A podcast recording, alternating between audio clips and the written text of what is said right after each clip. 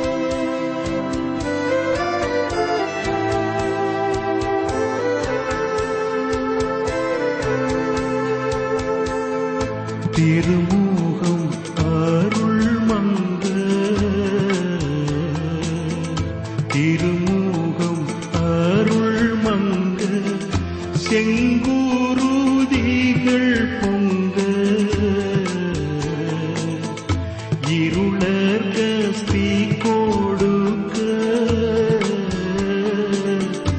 இசையா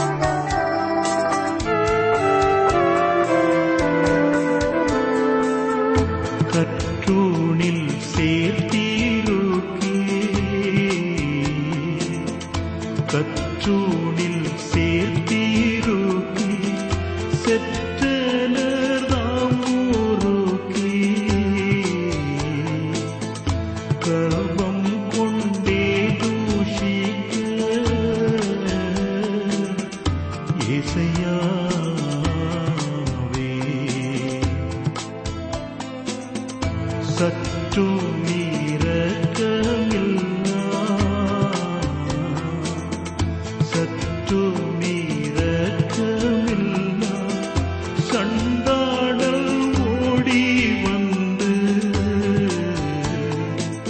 சாடி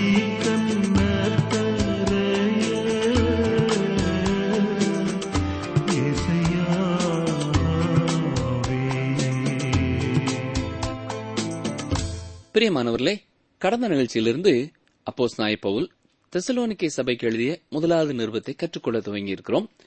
முகவுரையாக சில சத்தியங்களையும் முதலாவது வசனத்தையும் சிந்தித்தோம். இன்று ஒன்று தெசலோனிக்கேயர் முதலாம் அதிகாரம் இரண்டாம் வசனத்தையும் நான்காம் வசனத்தையும் சிந்திப்போம். அப்போ பவுல் தான் ஸ்தாபித்த ஒவ்வொரு திருச்சபைக்காகவும் ஜெபித்தார். அவருடைய ஜெப அட்டவணை மிக அற்புதமான ஒன்றாய் இருந்தது. இதை நாம் முறையாக கற்றுக்கொள்ளும் பொழுது யார் யாருக்காகவெல்லாம் எந்தெந்த காரியங்களுக்காக எல்லாம் பவுல் ஜெபித்தார் என்று நாம் புரிந்து கொள்ளலாம். எத்தனை வித்தியாசமான திருச்சபைகள் தனி நபர்கள் குழுக்களுக்காக பவுல் ஜெபித்திருக்கிறார் தெரியுமா? சரி வாசிக்கிறேன் ஒன்று தெசலோனிக்கேர் முதலாம் அதிகாரம் இரண்டாம் வசனம் முதல் நான்காம் வசனம் வரை வாசிக்கிறேன். தேவனுக்கு பிரியமான சகோதரரே உங்கள் விசுவாசத்தின் கிரியையையும் உங்கள் அன்பின் பிரயாசத்தையும் நம்முடைய கர்த்தராய் இயேசு கிறிஸ்துவின் மேலுள்ள உங்கள் நம்பிக்கையின் பொறுமையையும் நம்முடைய பிதாவாகிய தேவனுக்கு முன்பாக நாங்கள் இடைவிடாமல் நினைவு கூர்ந்து நீங்கள் தெரிந்து கொள்ளப்பட்டவர்கள் என்று நாங்கள் அறிந்து எங்கள் ஜெபங்களில் இடைவிடாமல் உங்களை குறித்து விண்ணப்பம் பண்ணி உங்கள் எல்லாருக்காகவும் எப்பொழுதும் தேவனை ஸ்தோத்திரிக்கிறோம். இங்கே பல காரியங்களுக்காக பவுல் தேவனுக்கு ஸ்தோத்திரம் செலுத்துகிறார். முக்கியமாக இவர்கள் ஒரு நல்ல மாதிரி திருச்சபையாய் இருந்தார்கள். மட்டுமல்ல பௌலபோஸ்தலன் தான் ஜெபிக்கும் பொழுது பொதுவாக ஆண்டவரே பிலிப்பி சபையை ஆசீர்வதியும் தெசலோனிக்கே சபையை ஆசீர்வதியும் என்று ஜெபிக்கிறதில்லை. அவர்களுடைய குறிப்பான காரியங்களுக்காக அவர் ஜெபிக்கிறார். இரண்டாவது வசனத்தை நன்றாக பார்ப்பீர்கள் என்றால் அங்கே மூன்று காரியங்களுக்காக தான் ஜெபிப்பதை கூறுகிறார். முதலாவதாக உங்கள் விசுவாசத்தின் கிரியையையும். இரண்டாவதாக அன்பின் பிரயாசத்தையும். மூன்றாவதாக கிறிஸ்துவின் மேல் உள்ள உங்கள் நம்பிக்கையின் பொறுமையையும் நினைவு கூர்ந்து இடைவிடாமல் உங்களை குறித்து விண்ணப்பம் பண்ணி தேவனை ஸ்தோத்திரிக்கிறோம் என்கிறார். கிறிஸ்தவ விசுவாச வாழ்க்கையின் மிக முக்கியமான மூன்று அம்சங்களை இங்கே போல் குறிப்பிட்டிருக்கிறார். விசுவாசம் அன்பு நம்பிக்கை.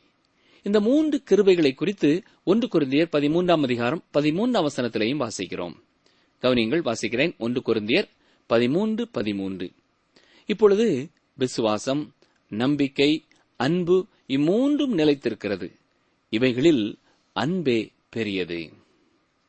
வான்வெளிக்கு செல்லும் மின்கலங்கள் அங்கே காணப்படும் வெப்பத்தினாலே பழுதடைந்து விடாதபடி இருப்பதற்கான சிறப்பான ஒரு காரியத்தை கண்டுபிடித்த விஞ்ஞானி ஊழியராகிய தனது நண்பர் ஒருவரிடத்திலே பேசும்பொழுது இந்த உலகமானது ஒரு திருத்துவமாய் இருக்கிறது என்பதை நீங்கள் அறிந்திருக்கிறீர்களா என்று கேட்டாராம். அதற்கு ஊழியர் திருத்துவமா? எதை நீங்கள் சொல்லுகிறீர்கள்? என்று கேட்டதற்கு அந்த விஞ்ஞானி நீங்கள் வாழும் இந்த உலகமானது இடம் காலம் பொருள் இந்த மூன்றையும் உள்ளடக்கியதாய் இருக்கிறது என்று கூறினார். மட்டுமல்ல நான்காவது எதையாவது உங்களால் சிந்திக்க முடியுமா என்று கேட்டார். அந்த ஊழியரால் எதையுமே சிந்திக்க முடியவில்லை. தொடர்ந்து காலத்தை எடுத்துக்கொள்ளுங்கள் கடந்த காலம் நிகழ்காலம் எதிர்காலம் என்று மூன்றாக பிரிக்கப்பட்டிருக்கிறது. நான்காவது ஒரு காலத்தை குறித்து நீங்கள் சொல்ல முடியுமா? என்றார். மட்டுமல்ல இடம் என்பதும் நீளம் அகலம் உயரம் என்றுதான் பிரிக்கப்பட்டிருக்கிறது. மூன்றாவது ஒரு காரியத்தை கூற முடியாது என்றார். ஆம் பிரியமானோர்லே நீங்களும் நானும் வாழும் இந்த உலகமானது திருத்துவத்தின் அடையாளத்தை கொண்டதாயிருக்கிறது. கர்த்தருடைய வார்த்தையை நீங்கள் கவனித்து பார்ப்பீர்கள் என்றாலும் ஆர்வம் தரக்கூடிய அதே காரியத்தை நீங்களும் பார்க்கலாம். மனிதனை குறித்து சொல்லும் பொழுதும் அங்கேயும் திருத்துவத்தை பார்க்க முடியும். ஐந்தாவது அதிகாரத்திற்கு வரும்பொழுது இதை குறித்து நாம் சற்று விவரமாக சிந்திப்போம். ஆனால் இப்பொழுது நாம் புரிந்து கொள்வதற்காக இருபத்தி மூன்றாம் வசனத்தை மட்டும் வாசிக்கிறேன். ஒன்று தெசலோனிக்கியர் ஐந்தாம் அதிகாரம் இருபத்தி மூன்றாம் வசனம். உங்கள் ஆவி ஆத்துமா சரீரம் இயேசு கிறிஸ்து வரும்பொழுது குற்றமற்றதாக இருக்கும்படி காக்கப்படுவதாக. மட்டுமல்ல மூன்று என்பது எப்படி குறிப்பிடத்தக்கது என்பதை இன்னும் சில உதாரணங்களிலேயும் நாம் பார்க்கலாம். ஆதியாம புத்தகத்திலே ஆதாமின் பிள்ளைகளை குறித்து சொல்லும்பொழுது மூன்று குமாரர்கள் தான் குறிப்பிடப்பட்டிருக்கிறார்கள். காயின் ஆபேல் சேத். ஒருவேளை ஆதாமும் ஏவாளும் நூற்றுக்கும் மேற்பட்ட பிள்ளைகளை பெற்றிருக்கலாம். ஆனால் மூவருடைய பெயர் மட்டுமே குறிப்பிடப்பட்டிருக்கிறது. இங்கே அப்போஸ்தலனாகிய பவுலும் கிறிஸ்தவ வாழ்க்கையின் மூன்று கிருபைகளை குறித்தே கூறுகிறார். கடந்த காலத்திலே நடைபெற்ற ஒன்று விசுவாசத்தின் கிரியை. நிகழ்காலத்திற்குரியது அன்பின் பிரயாசம். நம்பிக்கையின் பொறுமை என்பது எதிர்காலத்தை குறிக்கிறதா இருக்கிறது. இதுதான் ஒரு கிறிஸ்தவனின் வாழ்க்கை வரலாறு என்று கூறலாம். விசுவாசம் நம்பிக்கை அன்பு. இந்த உலகத்திலேயே நிகழ்காலத்திலேயே கிருபை பெற்றவர்களாக நாம் வாழ அழைக்கப்பட்டிருக்கிறோம். விசுவாசம் அன்பு நம்பிக்கை இந்த மூன்று வார்த்தைகளும் வாழ்க்கையோடு எப்படி பொருந்தக்கூடியதா இருக்கிறது என்று நீங்கள் கேட்கலாம். இதற்காகத்தான் விசுவாசத்தின் கிரியை என்றும் அன்பின் பிரயாசம் என்றும் நம்பிக்கையின் பொறுமை என்றும் பவுல் குறிப்பிட்டிருக்கிறார். திசலோனிக்கியருக்கு அவர் எழுதும் பொழுது அவர்கள் விசுவாசத்தின் கிரியை என்ன என்றும் அன்பின் பிரயாசம் என்ன என்றும் நம்பிக்கையின் பொறுமை என்ன என்றும் தெளிவாய் கூறியிருக்கிறார்.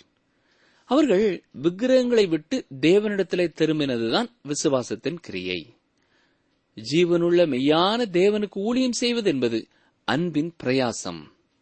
குமார்னா இயேசு பரலோகத்திலிருந்து வருவதை எதிர்பார்த்துக் கொண்டிருப்பதுதான் நம்பிக்கை என்று முதலாம் அதிகாரம் ஒன்பதாம் பத்தாம் வசனங்களிலே தெளிவுபடுத்தியிருக்கிறார். விசுவாசத்தின் கிரியை என்பது ஒரு வினோதமான வாக்கியமாய் தெரியலாம். ஏனென்றால் எபேசியர் இரண்டாம் அதிகாரம் எட்டாம் ஒன்பதாம் வசனங்களை நாம் பார்க்கும் பொழுது கிருபையினாலே விசுவாசத்தை கொண்டு ரட்சிக்கப்பட்டீர்கள். இது உங்களால் உண்டானதல்ல இது தேவனுடைய ஈவு. ஒருவரும் பெருமை பாராட்டாதபடிக்கு இது கிரியைகளினால் உண்டானதல்ல என்று தெளிவாய் கூறியிருக்கிறார். அப்படி என்றால் இங்கே விசுவாசத்தின் கிரியை என்று எதை குறிப்பிடுகிறார்? அதாவது யாக்கோபு தனது நிறுவத்திலே கூறியிருக்கிற அதே கருத்தை தான் பவுல் இந்த இடத்திலே குறிப்பிட்டிருக்கிறார். விசுவாசத்தை குறித்தும் கிரியையை குறித்தும் யாக்கோபு இரண்டாம் அதிகாரத்திலே நாம் வாசிக்கிறோம். அந்த இடத்திலே சொல்லப்பட்டிருக்கிற விசுவாசத்தின் கிரியை பௌலப்போஸ்தலனுடைய கொள்கைக்கு எதிரானது அல்ல கவனியங்கள் வாசிக்கிறேன். யாக்கோபு இரண்டு பதினெட்டு. ஒருவன் உனக்கு விசுவாசம் உண்டு எனக்கு கிரியைகள் உண்டு. கிரியைகள் இல்லாமல் உன் விசுவாசத்தை எனக்கு காண்பி. நான் என் விசுவாசத்தை என் கிரியைகளினாலே உனக்கு காண்பிப்பேன் என்பானே. இதுதான் விசுவாசத்தின் கிரியை. அதாவது நம்மிலே காணப்படுகிற விசுவாசத்தை மற்றவர்கள் காணும்படியாக செயல்படுத்துவது. நாம் செய்யும் செயலினாலே நம்முடைய விசுவாசம் மற்றவர்கள் காணும்படியாக வெளிப்படுவது. விசுவாசம் என்பது மனிதனுடைய ஆத்மா தேவனுடைய வார்த்தைக்கு கூறும் பதிலாகும். ஒரு மனிதன் கர்த்தருடைய வார்த்தைக்கு பதில் உரைக்கும் பொழுது அவன் விசுவாசத்திலே நடக்கிறவனாகிறான். இதைத்தான் இரண்டு குறைந்த ஐந்தாம் அதிகாரம் ஆறாம் வசனத்திலே நாம் தரிசித்து நடவாமல் விசுவாசித்து நடக்கிறோம் என்று எழுதியிருக்கிறார். இயேசு கிறிஸ்துவும் இதே காரியத்தை தான் கூறியிருக்கிறார். கவனியங்கள் வாசிக்கிறேன். யோவான் ஆறாம் அதிகாரம் இருபத்தி எட்டு இருபத்தி ஒன்பதாம் வசனங்கள். அப்பொழுது அவர்கள் அவரை நோக்கி தேவனுக்கேற்ற கிரியைகளை நடப்பிக்கும்படி நாங்கள் என்ன செய்ய வேண்டும்? என்றார்கள். இயேசு அவர்களுக்கு பிரதியுத்தரமாக அவர் அனுப்பினவரை நீங்கள் விசுவாசிப்பதே தேவனுக்கு ஏற்ற கிரியையாயிருக்கிறது என்றார். உங்கள் கிரியைகளினாலே தேவனிடத்திற்கு நீங்கள் வர வேண்டும் என்று இயேசு கூறவில்லை. ஆனால் உங்கள் விசுவாசத்தின் மூலமாய் நீங்கள் தேவனிடத்திலே வர வேண்டும் என்றார். உயிருள்ள விசுவாசம் நிச்சயமாக தன்னை வெளிப்படுத்துகிறதா இருக்கிறது. எப்படி? நாம் வாழும் வாழ்க்கையினாலே அது வெளிப்படுத்தப்படுகிறது. இயேசுவின் சீடருடைய வாழ்க்கையிலே அவர்கள் விசுவாசத்தின் கிரியை மிக தெளிவாக காட்டப்பட்டிருக்கிறது. லூக்கா எழுதின சுசேஷம் ஐந்தாம் அதிகாரம் நான்காம் ஐந்தாம் வசனங்களிலே இதை நாம் பார்க்கிறோம். வாசிக்கிறேன் லூக்கா ஐந்து நான்காம் ஐந்தாம் வசனங்கள். அவர் போதகம் பண்ணி முடித்த பின்பு சீமோனை நோக்கி ஆழத்திலே தள்ளி கொண்டு போய் மீன் பிடிக்கும்படி உங்கள் வலைகளை போடுங்கள் என்றார். அதற்கு சீமோன் ஐயரே ரா முழுவதும் நாங்கள் பிரயாசப்பட்டும் ஒன்றுமாகப்படவில்லை. ஆயிலும் உம்முடைய வார்த்தையின்படியே வலையை போடுகிறேன் என்றான். இங்கே ஒரு உண்மையை குறித்து மிக தெளிவாக பேதரு கூறுகிறார். நாங்கள் ராம் முழுவதும் பிரயாசப்பட்டோம் ஒன்றும் கிடைக்கவில்லை. இவ்வாறு அவர் கூறுவதின் பொருள் என்ன? இந்த கடலை குறித்து எங்களுக்கு தெரியும். மீண்டும் நாங்கள் மீன்பிடிக்கச் செல்வதிலே எந்த பயனும் இல்லை என்பதுதான் அர்த்தம். ஆனால் பேதிரு மேலும் என்ன சொல்கிறார்? ஆகிலும் உம்முடைய வார்த்தையின்படியே வலையை போடுகிறேன் என்றான். மீண்டும் சென்று வலையை போடுவேன் என்றான். பிரியமானவர்களே இதுதான் விசுவாசத்தின் கிரியை. விசுவாசிகளாக நாம் அறிந்திருக்க வேண்டிய ஒரு உண்மையான சத்தியம் விசுவாசத்தின் கிரியை என்பது கர்த்தருடைய வார்த்தையின்படி செயல்படுவதாகும். கர்த்தருடைய வார்த்தை என்ன சொல்கிறது ஆண்டவராய் இயேசு கிறிஸ்துவை விசுவாசி என்று சொல்லுகிறது. இவ்வாறுதான் இயேசு கிறிஸ்து யோவான் ஆறு இருபத்தி ஒன்பதிலே விளக்கம் கொடுக்கிறார். ஒருமுறை கூட அந்த வசனத்தை நான் வாசிக்கிறேன். யோவான் ஆறாம் அதிகாரம் இருபத்தி ஒன்பதாம் வசனம் அவர் அனுப்பினவரை நீங்கள் விசுவாசிப்பதை தேவனுக்கேற்ற கிரியையாய் இருக்கிறது என்றார். கர்த்தருடைய வார்த்தை கூறுவதை உங்கள் வாழ்க்கையில் நீங்கள் செயல்படுத்தும் பொழுது உங்கள் விசுவாசம் உலகத்தில் வாழும் மக்களால் காணக்கூடியதாய் இருக்கிறது. அதுதான் விசுவாசத்தின் கிரியை. காயின் ஆபேல் இவருடைய வாழ்க்கையிலேயும் இந்த சத்தியம் மிக தெளிவாக காட்டப்பட்டிருக்கிறது. காயின் வாழ்க்கையிலே பிரச்சனை என்ன? இயற்கையாகவே அவன் பாவியாய் இருக்கிறான் மட்டுமல்ல அவனது செயலின் மூலமாகவும் அவன் பாவியானான். வேதம் என்ன சொல்கிறது? எபிரேயர் பதினோராம் அதிகாரம் நான்காம் சனத்திலே விசுவாசத்தினாலே ஆபேல் காயினுடைய பலியிலும் மேன்மையான பலியை தேவனுக்கு செலுத்தினான். அதனாலே அவன் நீதிமான் என்று சாட்சி பெற்றான். அவனுடைய காணிக்கைகளை குறித்து தேவனே சாட்சி கொடுத்தார். அவன் மறித்தும் இன்னும் பேசுகிறான். கவனித்தீர்களா? ஆபேல் ஒரு நல்ல ஓய்வு நாள் பள்ளி மாணவனாக இருந்தபடினாலே அவன் நீதிமான் என்று சாட்சி பெற்றானா? இல்லை. காயினைப் போல ஆபேலும் பாவியாக இருந்தாலும் ஆபேல் தேவனுடைய வார்த்தைக்கு சரியானபடி பதில் உரைத்தான். அவன் தேவனை விசுவாசித்தான். அவன் தேவனை விசுவாசித்த பொழுது அவன் நீதிமான் என்று சாட்சி பெற்றான் ரட்சிப்பு பெற்றான். சரியான பலியை கொண்டு வருவதன் மூலமாக தனது விசுவாசத்தை அவன் வெளிப்படுத்தினான். தேவனுக்கும் ஒரு விசுவாசிக்கும் உள்ள தொடர்பு அவனுடைய விசுவாசமே. அந்த விசுவாசம் தேவனுடைய வார்த்தையை உங்கள் இருதயத்திற்கு கொண்டு வருகிறது. நீங்கள் அதற்கு ஏற்றாற்போல செயல்படுகிறீர்கள். இதுதான் மனம் திரும்புதல் என்பது. மனம் திரும்புதல் என்பது தேவனை விசுவாசிப்பது. இந்த தெசலோனிக்கே சபை மக்கள் தேவன் மேல் விசுவாசம் வைத்தபடியினாலே விக்கிரகங்களை விட்டு தேவனை நோக்கி திரும்பினார்கள். அப்போ நாய் பவுல் தெசலோனிக்கே பட்டணத்திற்குள்ளே சென்று அருமையான மக்களே நீங்கள் விக்கிரகங்களை வணங்குவது சரி என்று எனக்கு தெரியவில்லை. அது மிகவும் பயங்கரமான காரியம் என்றெல்லாம் பிரசங்கிக்கவில்லை. அவர் அங்கே கடந்து சென்ற பொழுது இயேசுவை குறித்தும் தேவனுடைய அன்பை குறித்தும் பேசினார். அவர்கள் தேவனை விசுவாசித்தபடினாலே தேவனுக்கு நேராய் திரும்பினார்கள். தேவனுக்கு நேராய் திரும்பும் பொழுது இயற்கையாகவே விக்கிரகங்களை விட்டு அவர்கள் திரும்பினார்கள். சிலர் கூறுவார்கள் இந்த குறிப்பிட்ட ஊழியக்காரர் தான் என்னை ரட்சித்தார் என்பார்கள். அவர் உங்களை ரட்சிக்கவில்லை. உங்களை ரட்சிப்புக்கு நேராக வழி நடத்தினார் என்று கூற வேண்டும். அவர் கர்த்தருடைய வார்த்தையை உங்களுக்கு கொடுத்தார். நீங்கள் அதை விசுவாசித்தீர்கள். எனவே ரட்சிப்பை பெற்றீர்கள். அப்போ சாய் பவுல் தெசலோனிக்கே மக்களுடைய விசுவாசத்தின் கிரியையை மட்டும் நினைவிலே வைத்திருக்கவில்லை. அவர்களது அன்பின் பிரயாசத்தையும் அவர் மறந்து போகவில்லை. அன்பின் பிரயாசம் என்றால் என்ன? தேவன் நம்மை தமது அன்பினாலே ரட்சிக்கவில்லை தமது கிருபையினாலே ரட்சித்தார். அது அவர் அன்பின் ஒரு செயல். கிரியையும் அன்பும் ஒன்றோடு ஒன்று இணையாத ஒன்று போல தெரியலாம். ஆனால் பிரியமானவர்களே அன்பு கிரியை செய்யும். ஆனால் அது செயல்படும் பொழுது அது கிரியை செய்வது போலவே தெரியாது. ஒரு சிறு பிள்ளை ஒரு கனமான குழந்தையை தூக்கி வைத்திருந்ததை குறித்த ஒரு உதாரணத்தை நான் ஏற்கனவே ஒரு முறை கூறியிருக்கிறேன். மீண்டும் அதை நான் நினைவுபடுத்துகிறேன். ஒரு சிறு பிள்ளை கனமான ஒரு குழந்தையை தூக்கி கொண்டிருந்தது. அந்த வழியாக வந்த ஒருவர் என்னம்மா இந்த பையன் கனமாக இல்லையா? இவ்வளவு நேரம் தூக்கி கொண்டே நிற்கிறாயே? என்று கேட்டதற்கு இல்லை இல்லை இவன் என்னுடைய தம்பி என்று கூறினாள். பிரிமானூர்லே அன்பே இந்த உலகத்திலே பெரிய ஒரு மாற்றத்தை உண்டு பண்ணுகிறதா இருக்கிறது. எந்த ஒரு கிரியையும் அன்பினாலே செய்யப்படும் பொழுது அது ஒரு பெரிய கிரியையாகவே தெரியாது. ஆண்டவராய் இயேசு கிறிஸ்து கூறும்பொழுது யோவான் பதினாறாம் அதிகாரம் பதினைந்தாம் அவசனத்திலே நீங்கள் என்னிடத்தில் அன்பாயிருந்தால் என் கற்பனைகளை கை கொள்ளுங்கள் என்று கூறியிருக்கிறார். உங்கள் வாழ்க்கையிலேயும் நீங்கள் அவரை நேசியாமல் எந்த ஒரு கற்பனையை கைக்கொள்வதும் உங்களுக்கு கடினமான ஒரு செயலாகவே தோன்றும். அவர் மேல் உண்மையான அன்பு இல்லாமல் கற்பனைகளை கைக்கொள்ள நீங்கள் முயற்சிப்பது பயனற்ற ஒரு காரியமாகும். காலை நேரத்திலே வேலைக்கு செல்லும் ஒவ்வொருவரையும் நீங்கள் கவனித்து பார்ப்பீர்கள் என்றால் பலருடைய முகங்கள் இறுக்கமாக அல்லது துக்கமாக காணப்படுகிறது. ஏனென்றால் அவர்கள் செய்ய விருப்பமில்லாத வேலையை செய்யும்படியாக போய்க் கொண்டிருக்கிறார்கள். ஒரு சிலரே தாங்கள் செய்யும் வேலையை குறித்த மகிழ்ச்சியோடும் சந்தோஷத்தோடும் செய்கிறவர்களாயிருக்கிறார்கள். கர்த்தரை நேசிக்கிற கர்த்தருடைய பிள்ளைகள் கர்த்தர் தங்களுக்கு கொடுத்திருக்கும் பணியை சந்தோஷத்தோட செய்கிறவர்களாயிருக்க வேண்டும். கர்த்தருடைய ஊழியத்தில் இருக்கும் அருமையான சகோதரனை சகோதரியே உங்கள் பணி உங்களுக்கு கடினமாக தெரியும் என்றால் நீங்கள் அதை செய்ய தேவையில்லை. நீங்கள் கஷ்டப்பட்டுக் கொண்டு இந்த பணியை செய்ய வேண்டும் என்று அவர் விரும்பவில்லை. நாம் அவரை நேசிக்க வேண்டும். அவர் மேலுள்ள அன்போடு நாம் செயல்படும் பொழுது எந்த கிரியையும் அன்பின் பிரயாசமாகவே இருக்கும். இதுவே ஒரு விசுவாசியின் வாழ்க்கையின் குணநலனாய் இருக்கிறது. ஒருமுறை ஊழியர் டி எல் மூடி அவர்கள் வீட்டிற்கு திரும்பி வந்தபொழுது அவருடைய குடும்பத்தின் அங்கத்தினர் எல்லாரும் உங்களுடைய அடுத்த கூட்டத்தை நீங்கள் ரத்து செய்து விடுங்கள். இப்பொழுதே உங்களை பார்க்க மிகவும் களைப்பாய் தெரிகிறது என்று கூறினார்கள். அதற்கு அவர் சொன்ன பதில் என்ன தெரியுமா? என்னுடைய பணியினாலே நான் களைத்திருக்கிறேனே ஒழிய பணியை குறித்த களைப்பு எனக்கு இல்லை என்று கூறினார். ஆம் பிரியமானூர்லே கர்த்தருடைய வேலையை செய்வதனாலே நமக்கு களைப்பு ஏற்படலாம். ஆனால் கர்த்தருடைய பணியை குறித்த களைப்பு நமக்கு வந்துவிடக்கூடாது. தேவன் மேல் நமக்கு இருக்கிற அன்பானது அவருக்கு கீழ்ப்படிவதனாலே வெளிப்படுகிறது. நம்முடைய கீழ்ப்படிதலை தேவன் மேல் நமக்கு இருக்கும் அன்பை விளங்க பண்ணுகிறதாய் இருக்கிறது.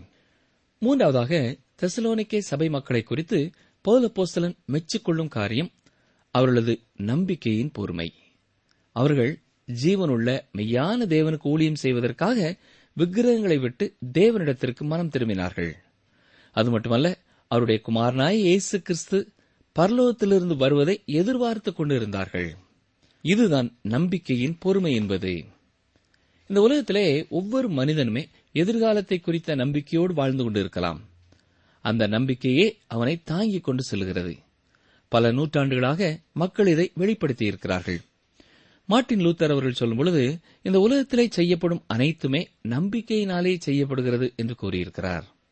தேவனை அறியாத மனிதனான சொஃபோக்லீஸ் என்பவர் சொல்லும் பொழுது நம்பிக்கையே அதிகமான மனுக்குலத்தை தாங்கிக் கொண்டிருக்கிறது என்று எழுதியிருக்கிறார். இந்த நூற்றாண்டைச் சேர்ந்த மற்றொருவர் எழுதும் பொழுது நம்பிக்கையைப் போல வேறு எந்த ஒரு மருந்தும் இல்லை எந்த சிறந்த ஊழியமும் இல்லை எந்த ஒரு ஊக்க மருந்தும் இல்லை நாளை நலமாக இருக்கும் என்ற நம்பிக்கையே ஒரு பெரிய வலிமை என்று எழுதுகிறார். ஸ்காட்லாந்து தேசத்தைச் சேர்ந்த ஒரு தத்துவ ஞானி சொல்லும்பொழுது சரியாக சொல்ல வேண்டும் என்றால் மனிதன் நம்பிக்கையின் அடிப்படையிலே இருக்கிறான். நம்பிக்கையை தவிர வேறு எதுவும் அவனுக்கு இல்லை. இந்த உலகமே நம்பிக்கையின் இடமாயிருக்கிறது என்று கூறுகிறார். ஆம் அருமையானவர்களே ஜீவனுள்ள மெய்யான தேவனுக்கு ஊழியம் செய்து கொண்டு அவருடைய குமாரன் வெளிப்பட காத்திருப்பது என்பது எத்தனை மேன்மையான ஒரு வாழ்க்கை இல்லையா? இந்த நம்பிக்கை ஒரு ஆசீர்வாதமான நம்பிக்கை. இந்த உலகத்திலே எத்தனையோ பேர் தனி மனிதர்கள் மேலே நம்பிக்கை வைத்து வாழுகிறார்கள். அந்த மனிதன் இந்த உலகத்தில் உள்ள எல்லா பிரச்சனைகளுக்கும் தீர்வு கொடுப்பான் என்று காத்திருக்கிறார்கள். மனிதனே உலகத்தின் பிரச்சனைகளை தீர்த்து சமாதானத்தை உண்டு பண்ண முடியும் என்று எண்ணுகிறார்கள். செழிப்பை கொண்டு வர முடியும் என்று எதிர்பார்க்கிறார்கள். மனிதனால் அது செய்யப்பட முடியாதது. உங்களுடைய நம்பிக்கை இந்த உலகத்தின் மேலே இருக்கும் என்றால் காற்றில் மிதக்கும் சோப்பு முட்டையின் மேலே நீங்கள் நம்பிக்கை வைத்திருக்கிறீர்கள். மனிதன் பாவம் செய்தபடியினாலே ஏதேனை விட்டு மனிதனை தேவன் வெளியேற்றினார். அந்த நாள் முதல் மனிதனே தனக்கென ஒரு பரலோகத்தை ஏற்படுத்திக் கொள்ள முயற்சிக்கிறான். திருச்சபையும் பல்லாண்டு காலமாக பரலோக ராஜ்யத்தை கட்டுகிறார்கள் என்று எண்ணிக்கொண்டிருக்கிறார்கள். ஆனால் பிரியமானுள்ளே மனிதன் தொடர்ந்து பாவத்திலே வாழ தேவன் விரும்பவில்லை. இதற்காக நாம் தேவனுக்கு நன்றி செலுத்த வேண்டும். ஒவ்வொரு காலகட்டத்திலேயும் உலகளாவிய ஒரு ஆபத்து வருகிறது. அப்பொழுதெல்லாம் மனிதர்கள் சொல்வது என்ன? எப்படியாவது இதிலிருந்து வெளிவர ஒரு வழியை கண்டுபிடித்து விடுவோம் என்கிறார்கள். ஜெர்மன் தேசத்திலே ஆட்சி செய்த மகா ஃபிரெட்ரிக் ஒரு இக்கட்டான பெரிய வேளையிலே சொன்னது என்ன தெரியுமா? நான் வாழும் இந்த காலம் மிக துயரமான ஒரு காலமாயிருக்கிறது ஆனால் என்னுடைய நம்பிக்கை தேவனிடத்தில் இருக்கிறது என்றார். நிகழ்ச்சியை கேட்டுக்கொண்டிருக்கிற அருமையான சகோதரனை சகோதரியே இன்று உங்கள் நம்பிக்கை எதின் மேலே இருக்கிறது? இந்த உலகத்திலே வாழும் ஒரு தனி மனிதன் மேலே நீங்கள் நம்பிக்கை வைத்திருக்கிறீர்களா? அல்லது ஒரு சிறு கூட்டத்தின் மேலே உங்கள் நம்பிக்கை இருக்கிறதா? அல்லது மனிதனே உருவாக்கிய ஒரு ஸ்தாபனத்தின் மேலே உங்கள் நம்பிக்கையை வைத்திருக்கிறீர்களா? உடைந்து போகக்கூடிய காரியங்களின் மேலே நம்பிக்கை வைத்திருக்கிறவர்களை தேவனே தமது கிருபையினாலே காத்துக் கொள்வாராக இந்த உலகத்திலே நீங்கள் சந்திக்கும் பிரச்சனைகளை எந்த ஒரு தனி மனிதனோ எந்த ஒரு சிறு கூட்டமோ உங்களுக்கு தீர்த்து வைக்க முடியாது. உலகத்தை ஆளும் செங்கோல் நம்முடைய பாவங்களுக்காக ஆணியை தனது கரத்திலே ஏற்றுக்கொண்ட இயேசுவின் கரத்தில் இருக்கிறது. சரியான நேரத்திலே அவரே இந்த உலகத்திலே செயல்படுவார். நான் அறிந்திருக்கிற ஒரே ஒரு காரியம் அன்றியும் அவருடைய தீர்மானத்தின்படி அழைக்கப்பட்டவர்களாய் தேவனிடத்தில் அன்பு கூறுகிறவர்களுக்கு சகலமும் நன்மைக்கு ஏதுவாக நடைபெறுகிறது. அவருடைய அனாதி திட்டத்தின்படி தீர்மானத்தின்படி அவர் நம்மை நடத்தி கொண்டிருக்கிறார். தெசலோனிக்கே சபையை பௌலப்போசலன் நினைவு கூறும்பொழுது அவர்களது விசுவாசத்தின் கிரியையையும் அன்பின் பிரயாசத்தையும் இயேசு கிறிஸ்துவின் மேலே அவர்களுக்கு உண்டான நம்பிக்கையினாலே காணப்பட்ட பொறுமையையும் நினைவு கூர்ந்து தேவனை துதித்தார். நம்முடைய வாழ்க்கை குறித்து பேசும் ஒருவர் நம்முடைய வாழ்க்கையிலே காணப்படும் விசுவாசத்தின் கிரியையை அன்பின் பிரயாசத்தை வரப்போகிற இயேசுவை குறித்த நம்பிக்கையான எதிர்பார்ப்பை நினைவு கூர்ந்து நமக்காக ஆண்டவருக்கு ஸ்தோத்திரம் செலுத்த முடியுமா என்பதை சற்றே எண்ணி பார்ப்போம். அதாவது நம்முடைய வாழ்க்கையிலே எந்த பகுதியிலே குறையப்பட்டவர்களாக இருக்கிறோம் என்பதை உணர்ந்து விசுவாசத்தோடு கர்த்தரை நோக்கி திரும்பி உண்மையான அன்பினாலே செயல்பட நம்மை அர்ப்பணித்து நித்தியத்தை குறித்த நிச்சயமுள்ளவர்களாய் முன்னோக்கி செல்ல நம்மை தாழ்த்தி அவருடைய கரங்களிலே கொடுப்போமா? ஜெபம் செய்வோம். எங்களை நேசிக்கிறீங்கள் அன்பின் ஆண்டவரே தெசலோனிக்கே சபை விசுவாசிகளுடைய வாழ்க்கையிலே காணப்பட்ட இந்த அருமையான மூன்று குணநலன்களுக்காக நாங்களும் உமக்கு நன்றி செலுத்துகிறோம்.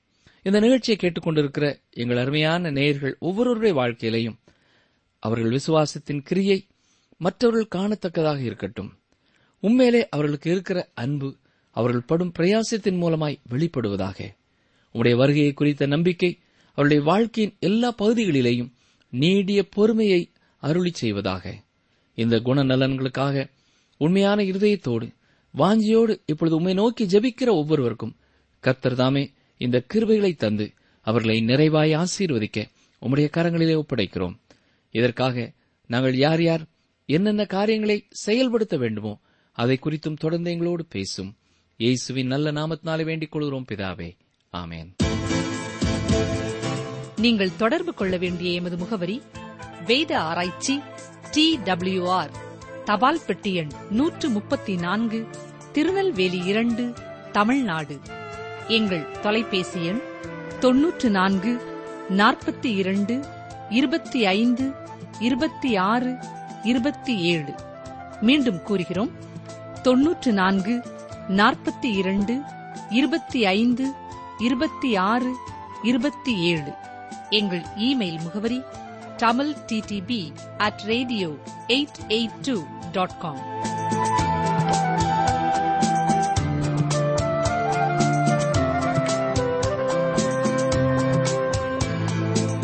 சீர்கேடான வீண் பேச்சுகளுக்கு விலகியிரு. இரண்டு தீமோத்தேயு இரண்டு பதினாறு. சீர்கேடான வீண் பேச்சுகளுக்கு விலகியிரு. இரண்டு தீமோத்தேயு இரண்டு பதினாறு.